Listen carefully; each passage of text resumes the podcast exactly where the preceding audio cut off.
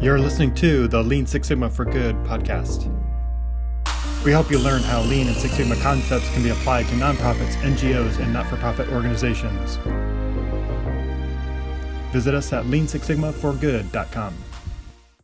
Here's my book review for We Don't Make Widgets Overcoming the Myths That Keep Government from Radically Improving.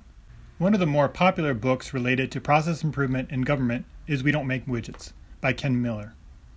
Ken Miller who also wrote Extreme Government Makeover, is the founder of the Change and Innovation Agency, a firm dedicated to increasing government's capacity to do more good. Previously, he was the deputy director of the Missouri Department of Revenue, where he was part of a transformation effort that reduced the time to issue tax refunds by 80%, fastest in the nation, at less cost, and cut wait times in motor vehicle offices by half. I saw him present at the first Lean Government Exchange in June of 2017 hosted by the Iowa Lean Consortium in Des Moines, Iowa. But it took me almost three years to get around to reading this book. With the COVID 19 pandemic going on right now, I suddenly had a lot of time to finish it. If you want a quick summary, I would highly recommend reading this book if you work with or within government or your work is service based not, or non manufacturing. Even though it was written back in 2006, it is very relevant today. There are probably more government agencies applying improvement methods like Lean or Six Sigma since the book has come out, so I think his work has been paying off. But the majority still are not, so there is plenty of need out there. And I've got a link here to the book on Amazon. Miller asks the question why doesn't process improvement work the same in government as it does in the business world? Here are some of the common myths and excuses he has heard over the years. We don't make widgets. We don't have customers. We're not here to make a profit. Our survival doesn't depend on customer satisfaction. We get penalized for being efficient. It's easy when you have a factory, we're in the service business. People don't want what we produce, we make them have it. The people who pay for our services are not those who use it. But we have elected officials, and there's no incentive for us to improve. So, to contradict these ideas, he uses a simple comparison between an automaker and a government agency. So we could compare Ford to like a state human services agency. The factories would be the Ford factory where maybe the Mustang is built. And the factory for human services might be the investigation of child abuse. The widget would be a Ford Mustang, and the widget for human services might be a child abuse investigation report. The customers for the car would be a driver, and the customer for human services might be the prosecutors who was working on the case. And that's a thing. One thing he pointed out was that a lot of the people in the organization might think that it's a child that's the customer, but really what they're doing is providing information to the prosecutor so they can do their job more effectively. So on the outcome side, Ford has a profit motive, so that needs to be looked at. But the driver also wants to look good and feel young and actually get transportation.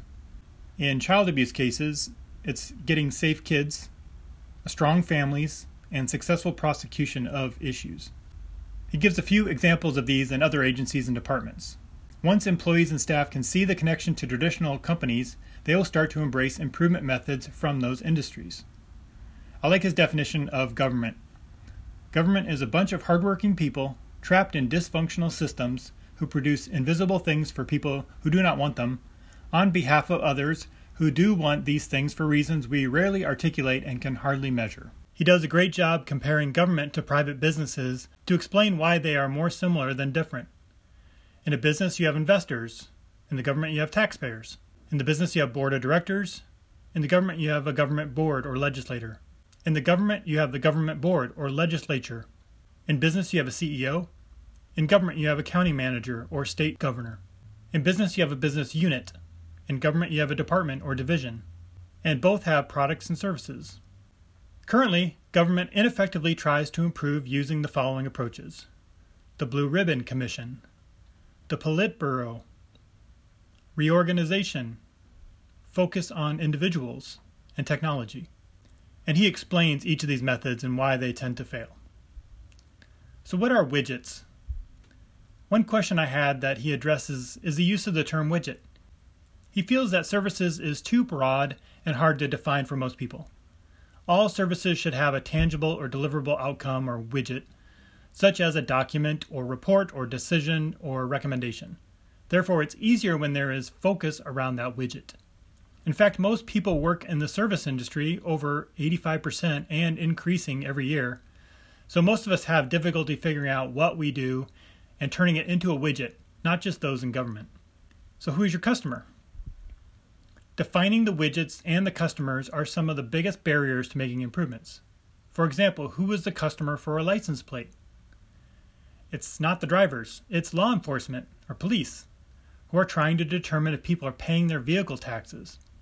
Many states have made changes to the look of the license plates to brand their state, but they made it more difficult for police to find expired plates and thus reduced tax revenue to departments by 50% in the state of Missouri.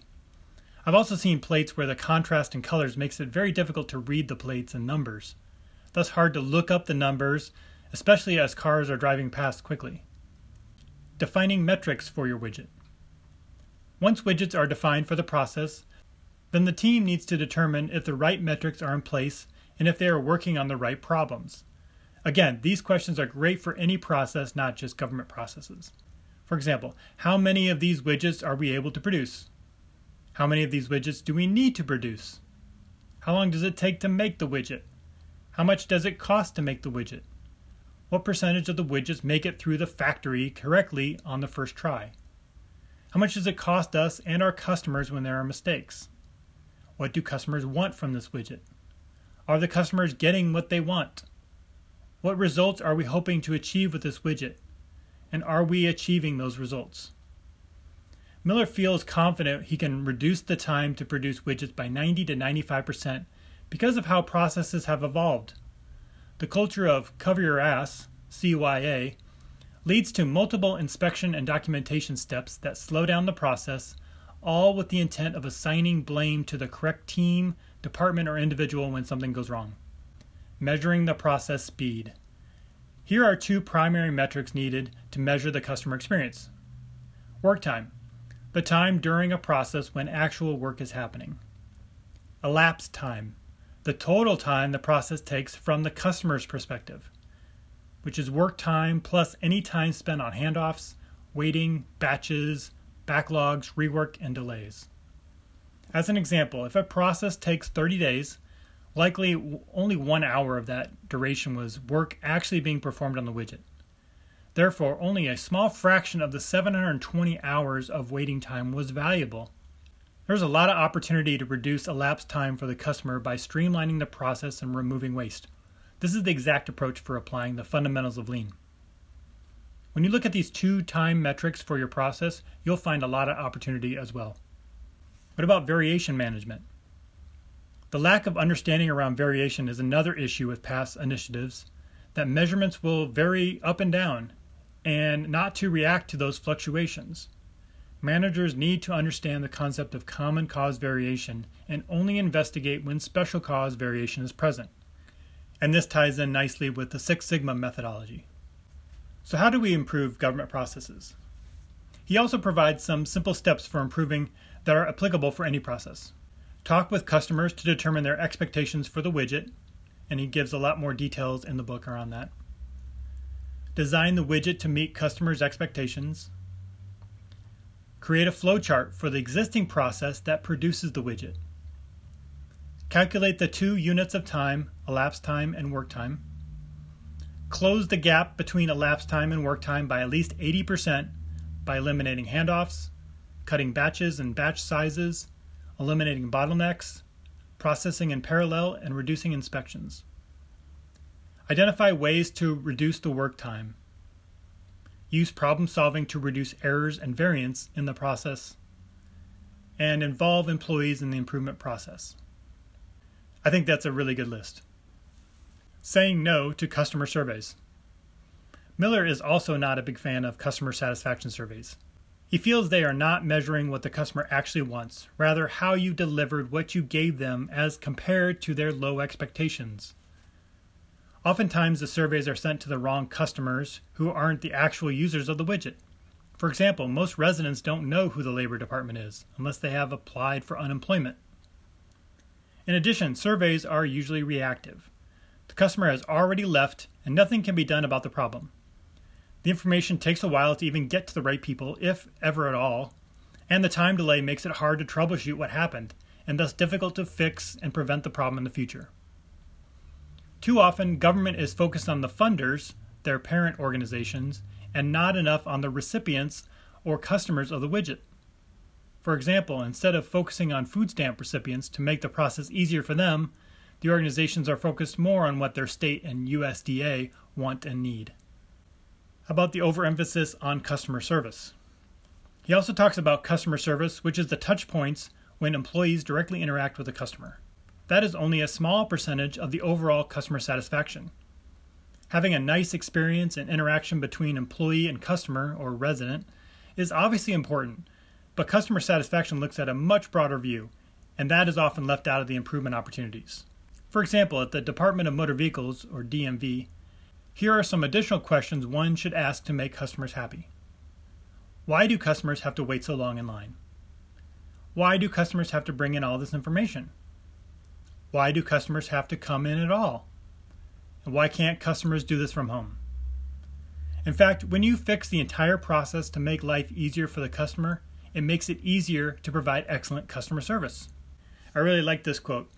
It's amazing how friendly the staff can be when the customers aren't yelling at them. Miller provides five things that most customers care about, and I'll include a permitting example of each one. Again, these are great for any process.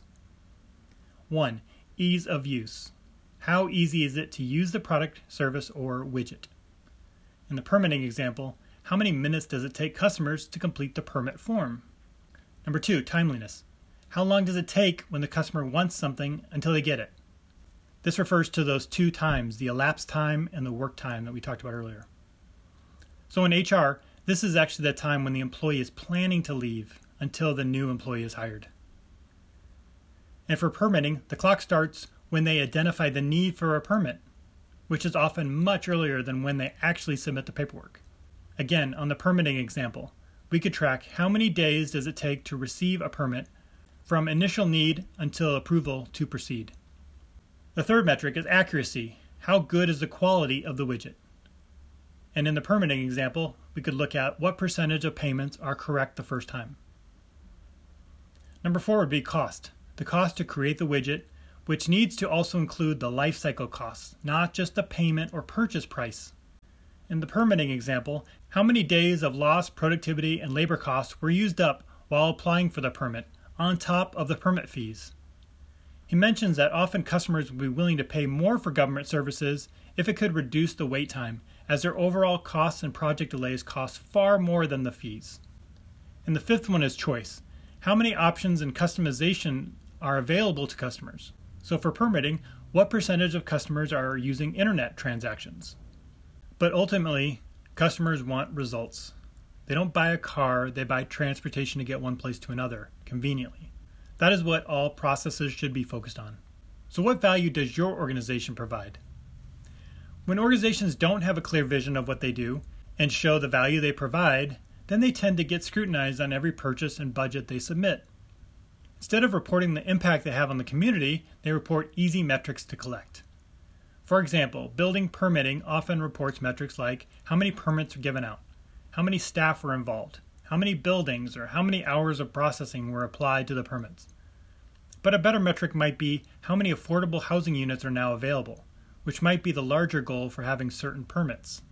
He also walks through a five whys exercise, but in reverse order, to help organizations find their true purpose. And he gives a couple examples in the book. So, what name do you give to the improvement? He suggests not putting a name to the improvement initiative like Lean or Six Sigma or Process Excellence. Otherwise, it might appear to be something different than the core operations, and thus another thing on their to do list that they don't have time for. It should be integrated into the way employees are improving every day. Speaking of employees, what about employee satisfaction? Miller suggests not focusing on employee satisfaction directly. Instead, he suggests fixing the processes. And he adds a quote I liked By fundamentally improving the systems that satisfy customers and that deliver organizational outcomes, you invariably end up improving the lives of the employees. So, where to start with improvement? Here are some areas to look at first systems that are the largest consumers of the organization's time and money, areas of customer dissatisfaction, processes with numerous errors and rework, systems that could benefit from going 80% faster, areas that will have a big impact on other systems, processes that will yield a high return on the project's investment, or systems that will show noticeable improvement within 12 months' time. He suggests that you should put together a cross functional team to work on the improvements and ensure that you have a strong management sponsor and a trained change agent. Ideally, managers should become the change agents, and they should know how to determine customer expectations, develop performance measures, analyze data, improve a process, solve a problem, manage a project, and develop their people. In summary, here are the three myths of government improvement. 1. We are here to achieve a profit, and that we need to be as focused on our results as the private sector is focused on profit. Number two, we do have customers. They may not be who we thought they were, but our success does depend on their satisfaction. And three, we do make widgets. We do have factories, and it is possible to measure, manage, and improve what we do. If you like this review, read more about Ken Miller uh, through the link on the website, or you can check out the We Don't Make Widgets book on Amazon. Hope you enjoyed. If you like this topic, please check out Lean Six Sigma for Good Lessons from the Gemba. Volume 1 is released and available through Amazon. We will soon have an audible version coming out early 2020, and we're working on Volume 2 as we speak. Volume 1 has eight chapters written by different authors who share their experiences applying Lean and Six Sigma to not for profit organizations. All proceeds from the sales of the book series will go to the nonprofits selected by the authors. Thanks for your support.